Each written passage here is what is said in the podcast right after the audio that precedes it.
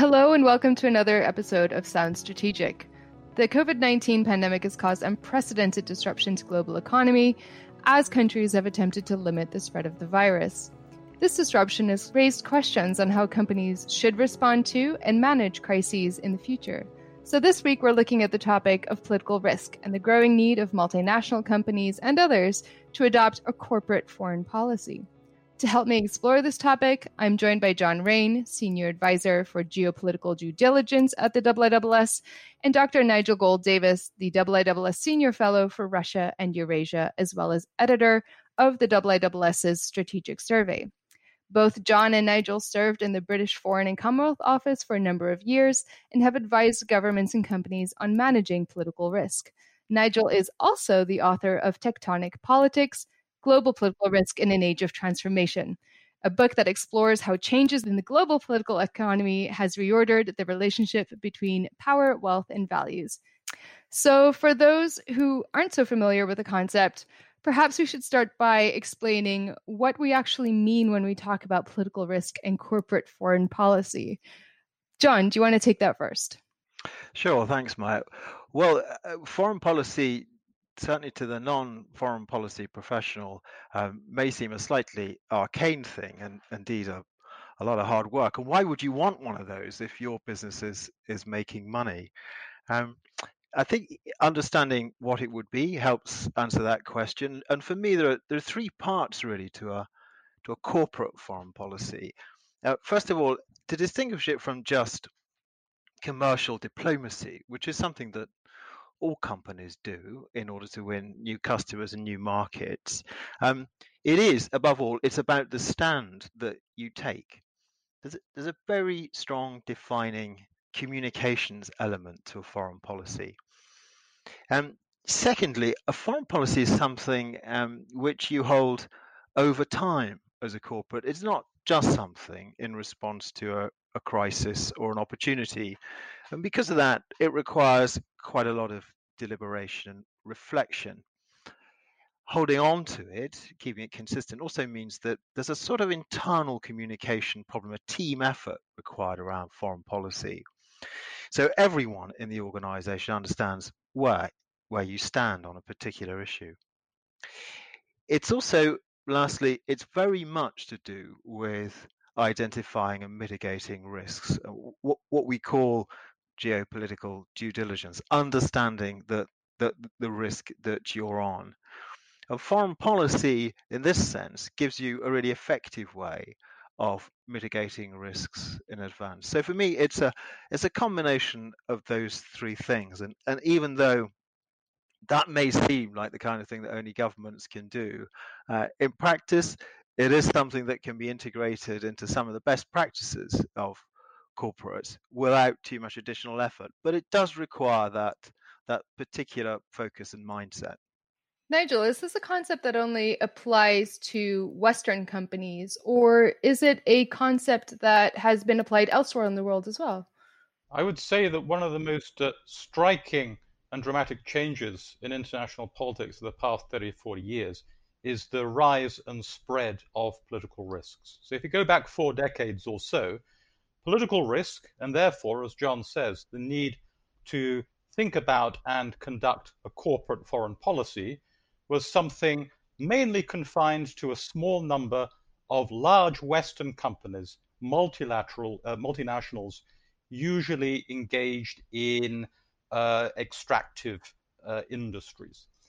Uh, today, it is something that everyone needs to worry about. Not only the extractives, those companies with a big, obvious, heavy footprint in another country, um, but across the, uh, uh, the range of sectors, and no less important, uh, something that non-Western as well as Western companies need to be concerned about. The rise of the rest, the non-West, the emergence and then the going out into the world of, in particular, uh, Asian uh, companies has meant that those companies encounter um, societies and political systems very different from those they are familiar with at home.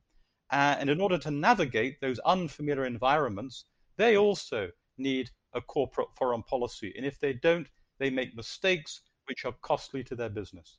I think I'd add to that, uh, Maya, if I may, that um, you know another another driver for for this is is, is universal challenge that all companies face to win new markets and new investment, and whether they're publicly listed or not, in order to get that market, to get that investment, they've got to be very conscious of the likes, dislikes, agendas of customers and particularly investors. And you know, investment funds have been some of the most dramatic hands-on shapers of foreign policy in, in the broadest sense of, of, of large corporates over the last five years or so, I mean, particularly in the last 18 months, been striking uptick in the number of funds who have taken an activist position in annual general, general meetings, uh, in particular on such things as whether or not the companies they're investing in are aligned on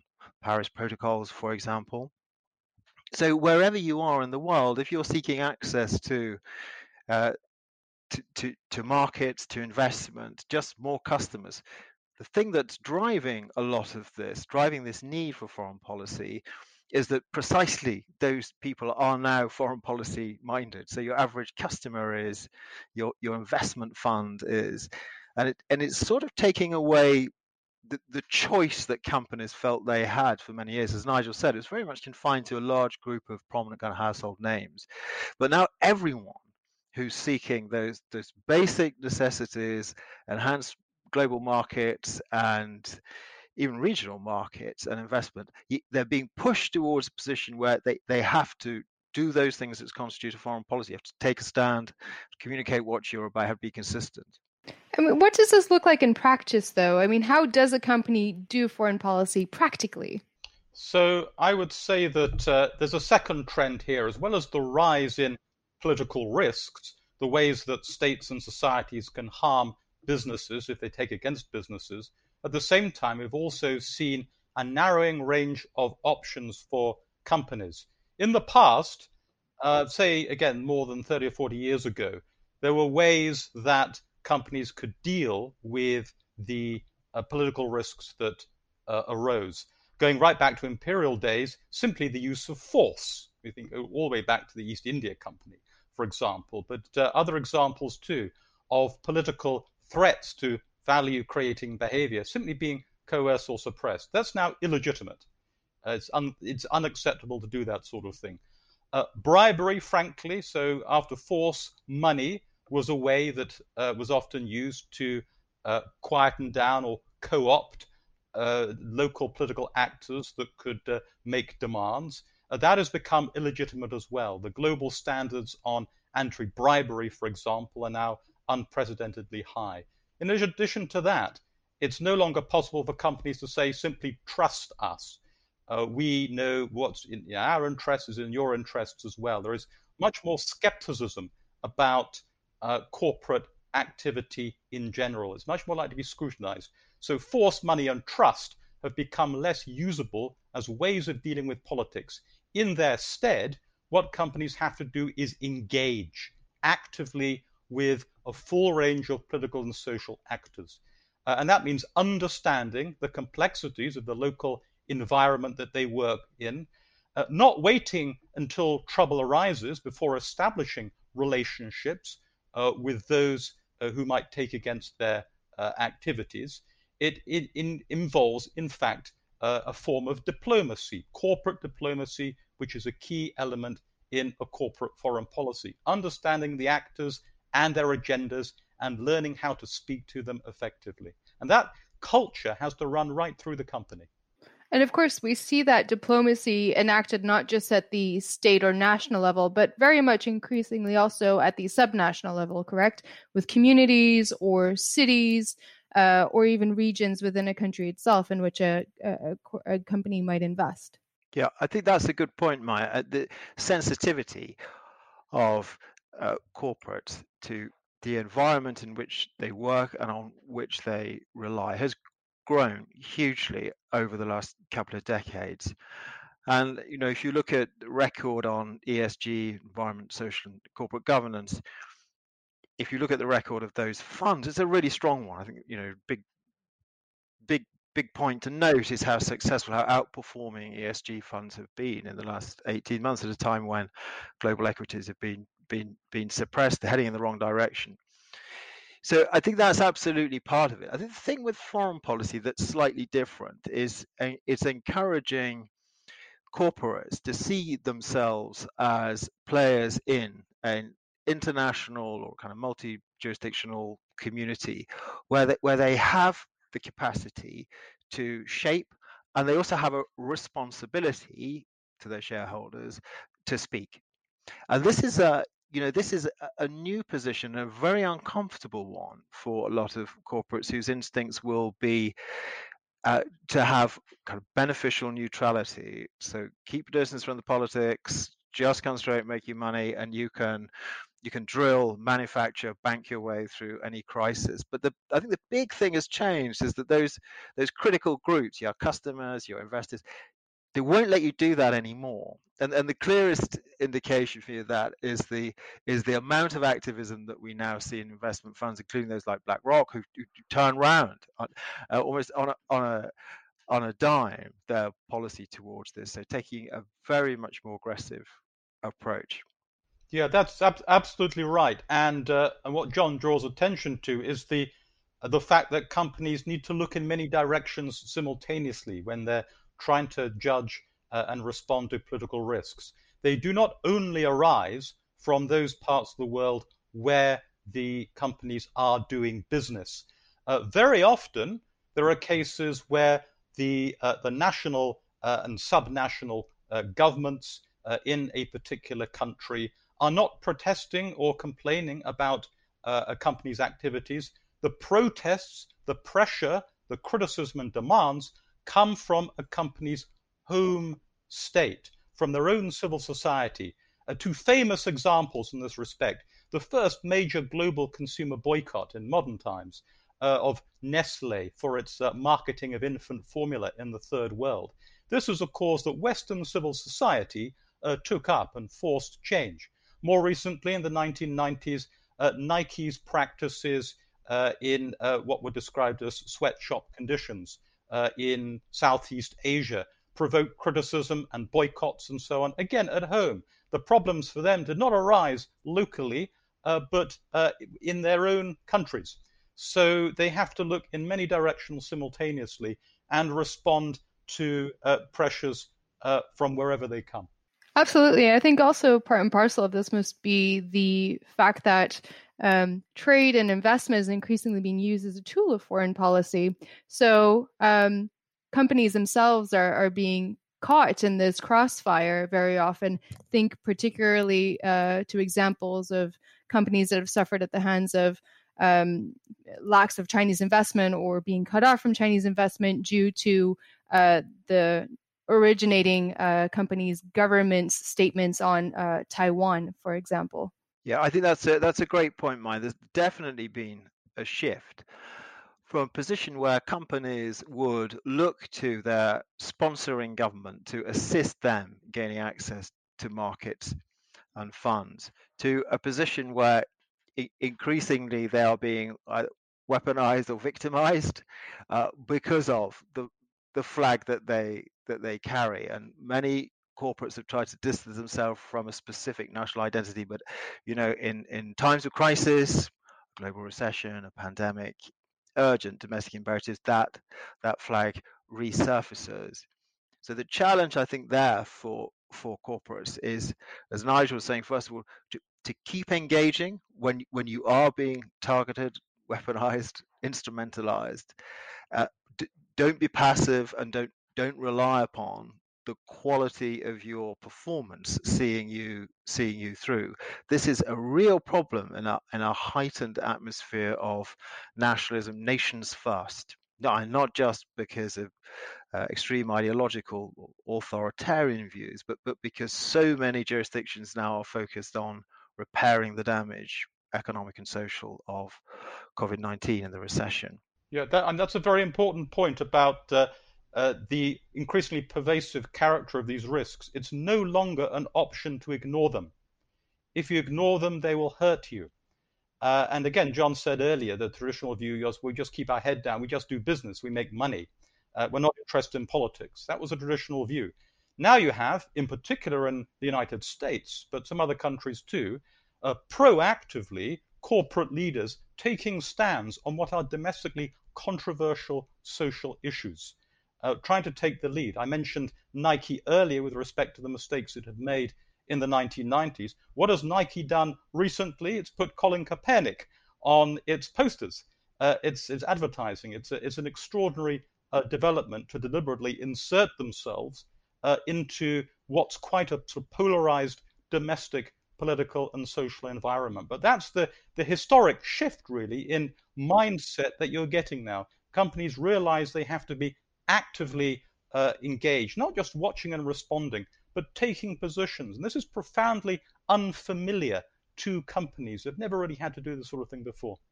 That's that's absolutely so, Nigel. And then um, you know, as you you and I uh, will remember from our our former careers, the other the other side of diplomacy is the influence that you can exercise within a friendship, and that is the opposite to uh, megaphone diplomacy. Um, and I think for many corporates, that's uh, an attractive and an appropriate style of foreign policy where they've built up phenomenally strong relationships with governments and countries, you know, integral to the economic success of those countries, um, learning how they use that privileged position to influence positions which governments are taking with which they may not agree themselves as corporate or which they see as damaging. I think that's that is a form of diplomacy. It's an element of a foreign policy which um, which many I think can exercise, but as Nigel was saying, have been reluctant to. Now I think um, uh, it's it's less of a choice. This it's more of an imperative if you were to preserve positions and relationships. And not only with states, but with societies as well. Again, sometimes a, a state can be perfectly happy with the way you're conducting your activities. The pressures, the indignation, the consumer boycotts or disinvestment comes from uh, activist civil society seeking to impose not government regulation but civic regulation, the power of reputation and shame to force companies to change. And it's harder to maintain those steady, stable relationships with societies than with states. And what we've seen, even the past four or five years, is a rapid shift in the, the, the political and ethical landscape around pretty key issues of culture, identity, and so on. And everyone is catching up with these. Uh, companies are learning how to, everyone is learning uh, what's considered acceptable or not acceptable, what is woke and, or not woke, uh, so to speak. And it's, it's a constant, continuous monitoring of a a shifting and quite unstable environment. I mean, how flexible are companies, though, when it comes to uh, keeping up with these trends and these very shifting dynamics? Um, you've mentioned human rights, but we can also talk about the current climate crisis uh, and, of course, COVID 19. So, how do you, do you see any good examples of of companies who have been flexible in in responding to these challenges quickly uh, and agilely? I, go back in the first instance to, to an example I mentioned earlier of, of Nike, uh, which is interesting. They've learned from uh, from uh, a difficult experience in the past. You've had other companies, Target, I think, in the United States, took a policy, for example, on transgender bathrooms. Yes, who would have thought ten or perhaps even five years ago that this would be an issue that companies would feel they need to take a stand on? All these issues about you know identity, uh, gender and, and other uh, cultural issues of that kind. But these can be divisive uh, as well as unifying. Uh, there are some people who will boycott a company whichever position they take. But to your question, I'm not really sure there's a clearly emerging best practice. This is, again, shifting and uncertain uh, terrain for everyone. Everyone is learning how to do it, but everyone is aware also that the, the situation is constantly changing uh, and learning and experimenting and, and, trying to avoid mistakes.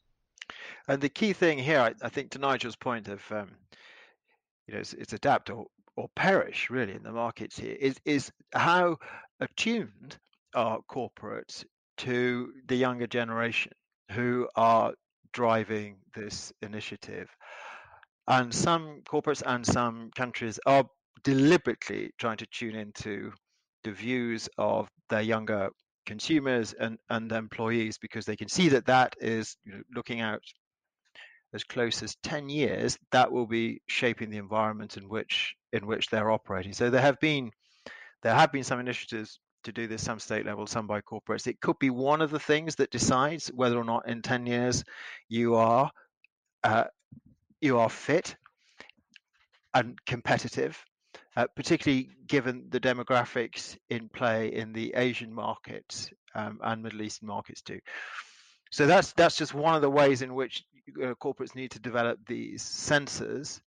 Um, the other, I think, is uh, it in tracking trends. It's it's understanding and trying where possible to influence how how some of the key governments that they work with are doing the same thing.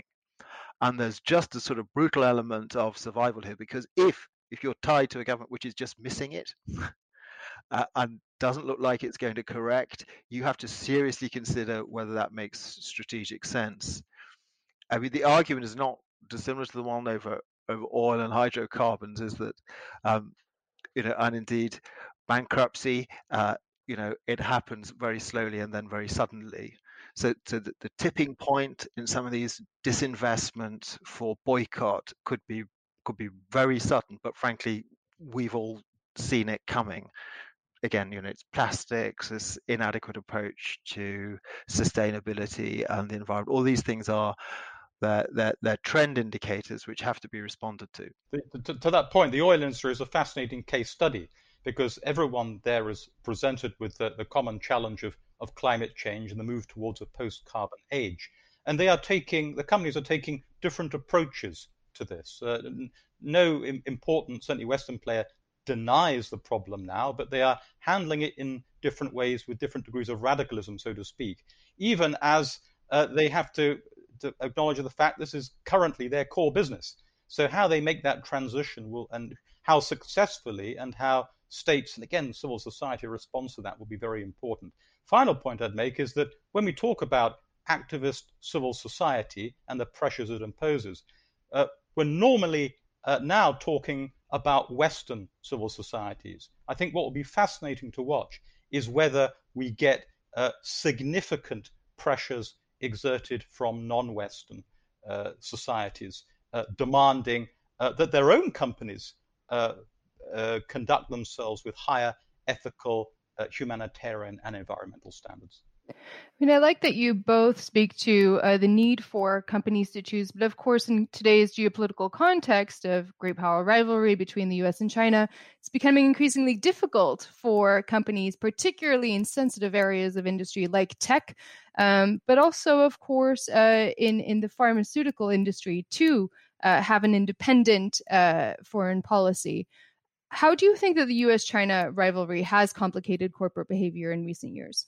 It it's a massive complicator, um, and will will continue to be so not just for the large players on both sides, the tech giants on both sides in particular, but for everyone who feeds off them and supports them. So the, the knock-on effect to supply chain companies, to financiers, uh, is potentially huge. If we see an escalation tariffs sanctions, this is going to be this will uh, be affect the the fate, the shape of the global economy.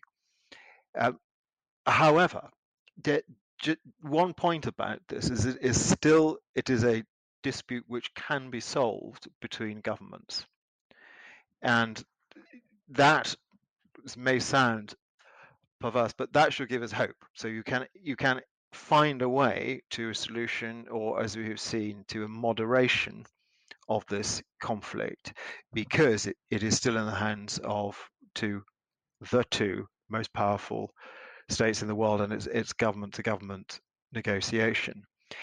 The foreign policy challenge, I think, for companies here is first of all, don't make it any worse. then or raise it, you know, accidental escalation, if I can call it that.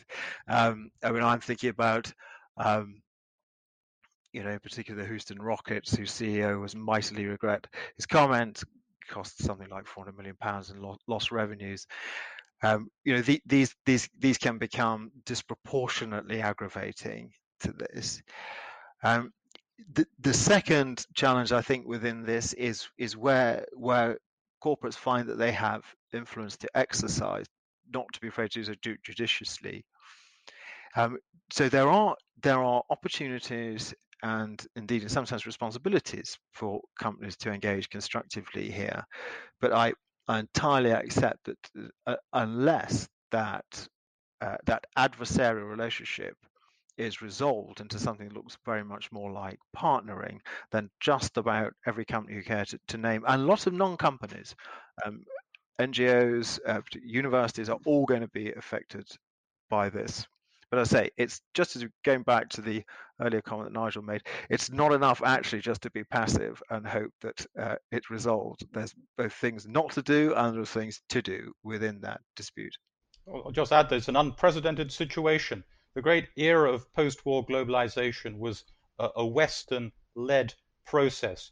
During the Cold War, uh, there was hardly any uh, significant trade and investment between the West and the West's major adversary, the Soviet Union.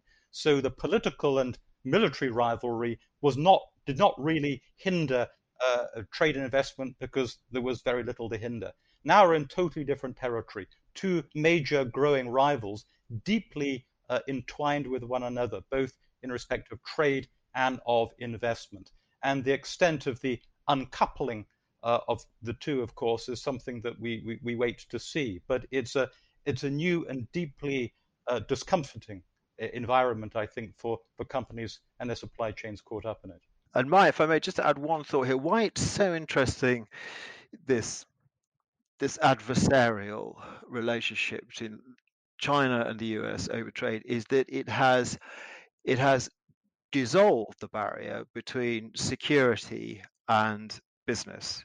And we've seen an expanded definition of what constitutes national security on both sides.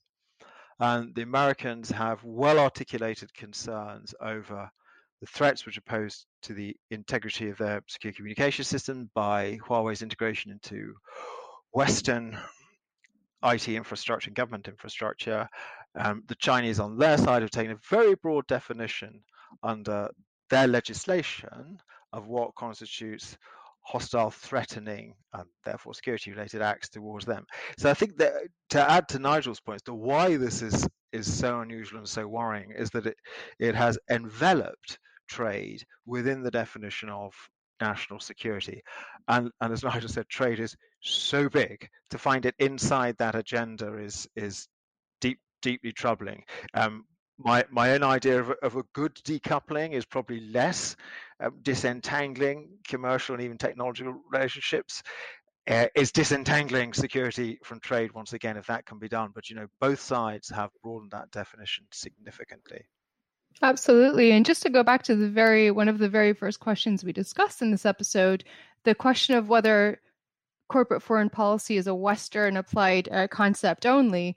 I think Chinese companies at the moment, eh, particularly in tech, of course, the Alibabas, the Tencents, and the Huawei's of the world, are finding it very difficult to portray a neutral image, or at least an image that decouples them from the Chinese Communist Party and the Chinese state system.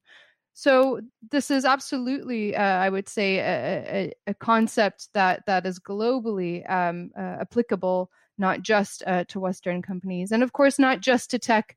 Um, the development of a vaccine for COVID nineteen, of course, uh, and concern and questions about whether uh, health and pharmaceutics should be included within the definition of national security is equally uh, relevant at this moment in time. Yeah, and certainly the the whole the, the, the new discipline of biosecurity as a as an element of, of, of, national security rather than as a, a, scientific discipline. All of this is, is, posing challenges and opportunities for governments. I mean, it's striking how um, the opportunity to several governments is looking like it's an opportunity to create jobs, to reshore. Um, you know, we've seen that uh, in Macron's approach towards French pharmaceutical companies, Trump, Trump's approach towards Kodak here's a, a very high profile issue on which you can be seen to be putting your own economy fast. Um, against that, if there was ever a truly uh, global effort required, it's it's it's on this, and pharmaceutical companies ought to be able to benefit from the max to international connectivity and coordinated international effort. So it's going to be an interesting industry to watch and will in itself just illustrate the tension between I think what politicians feel they need to do now to secure their position and what what the needs of the moment really are. Just to end, let me ask you each for one piece of advice for companies operating globally uh, with regards to their corporate foreign uh, policy in an era of heightened uh, geopolitical rivalry and risk. I would say uh, the most important thing is to recognize that it's not an option to ignore these risks and that uh, an understanding of what those risks are and how to manage them needs to be integrated into the heart of corporate culture. Most companies, certainly Western ones now, have a political affairs or government affairs uh, uh, department, but that's not always listened to. That doesn't always get the seat at the table it needs. It's a sort of an, an add on and feels detached from the rest of the organization on, in many occasions. It needs to be in the bloodstream because if you get political risks wrong, they can hurt you. They really can. Thanks. I was going to say, well, we're all diplomats now. You, to build on Nigel's point, I, I don't think the option of simply abstaining on all the big foreign policy issues is is there anymore. Uh, and the international community is no longer restricted to representatives of governments. The, the most significant non-state actors um, are now commercial powers, be they ever so grand, like the, the, the tech giants or or be they more modest if if you're out there in the international arena you're a player and with that come responsibilities uh, and opportunities well, thank you both so much for helping us with and giving us your insights today as to why companies need a foreign policy of their own. You've given us plenty of food for that and hopefully um, inspiration for future episodes. And thank you to our audience for listening as well. Please subscribe to Sounds Strategic for more in depth discussions just like this. And to keep up to date with the latest trends in international security and geopolitics, follow us on Twitter and Instagram. See you next time.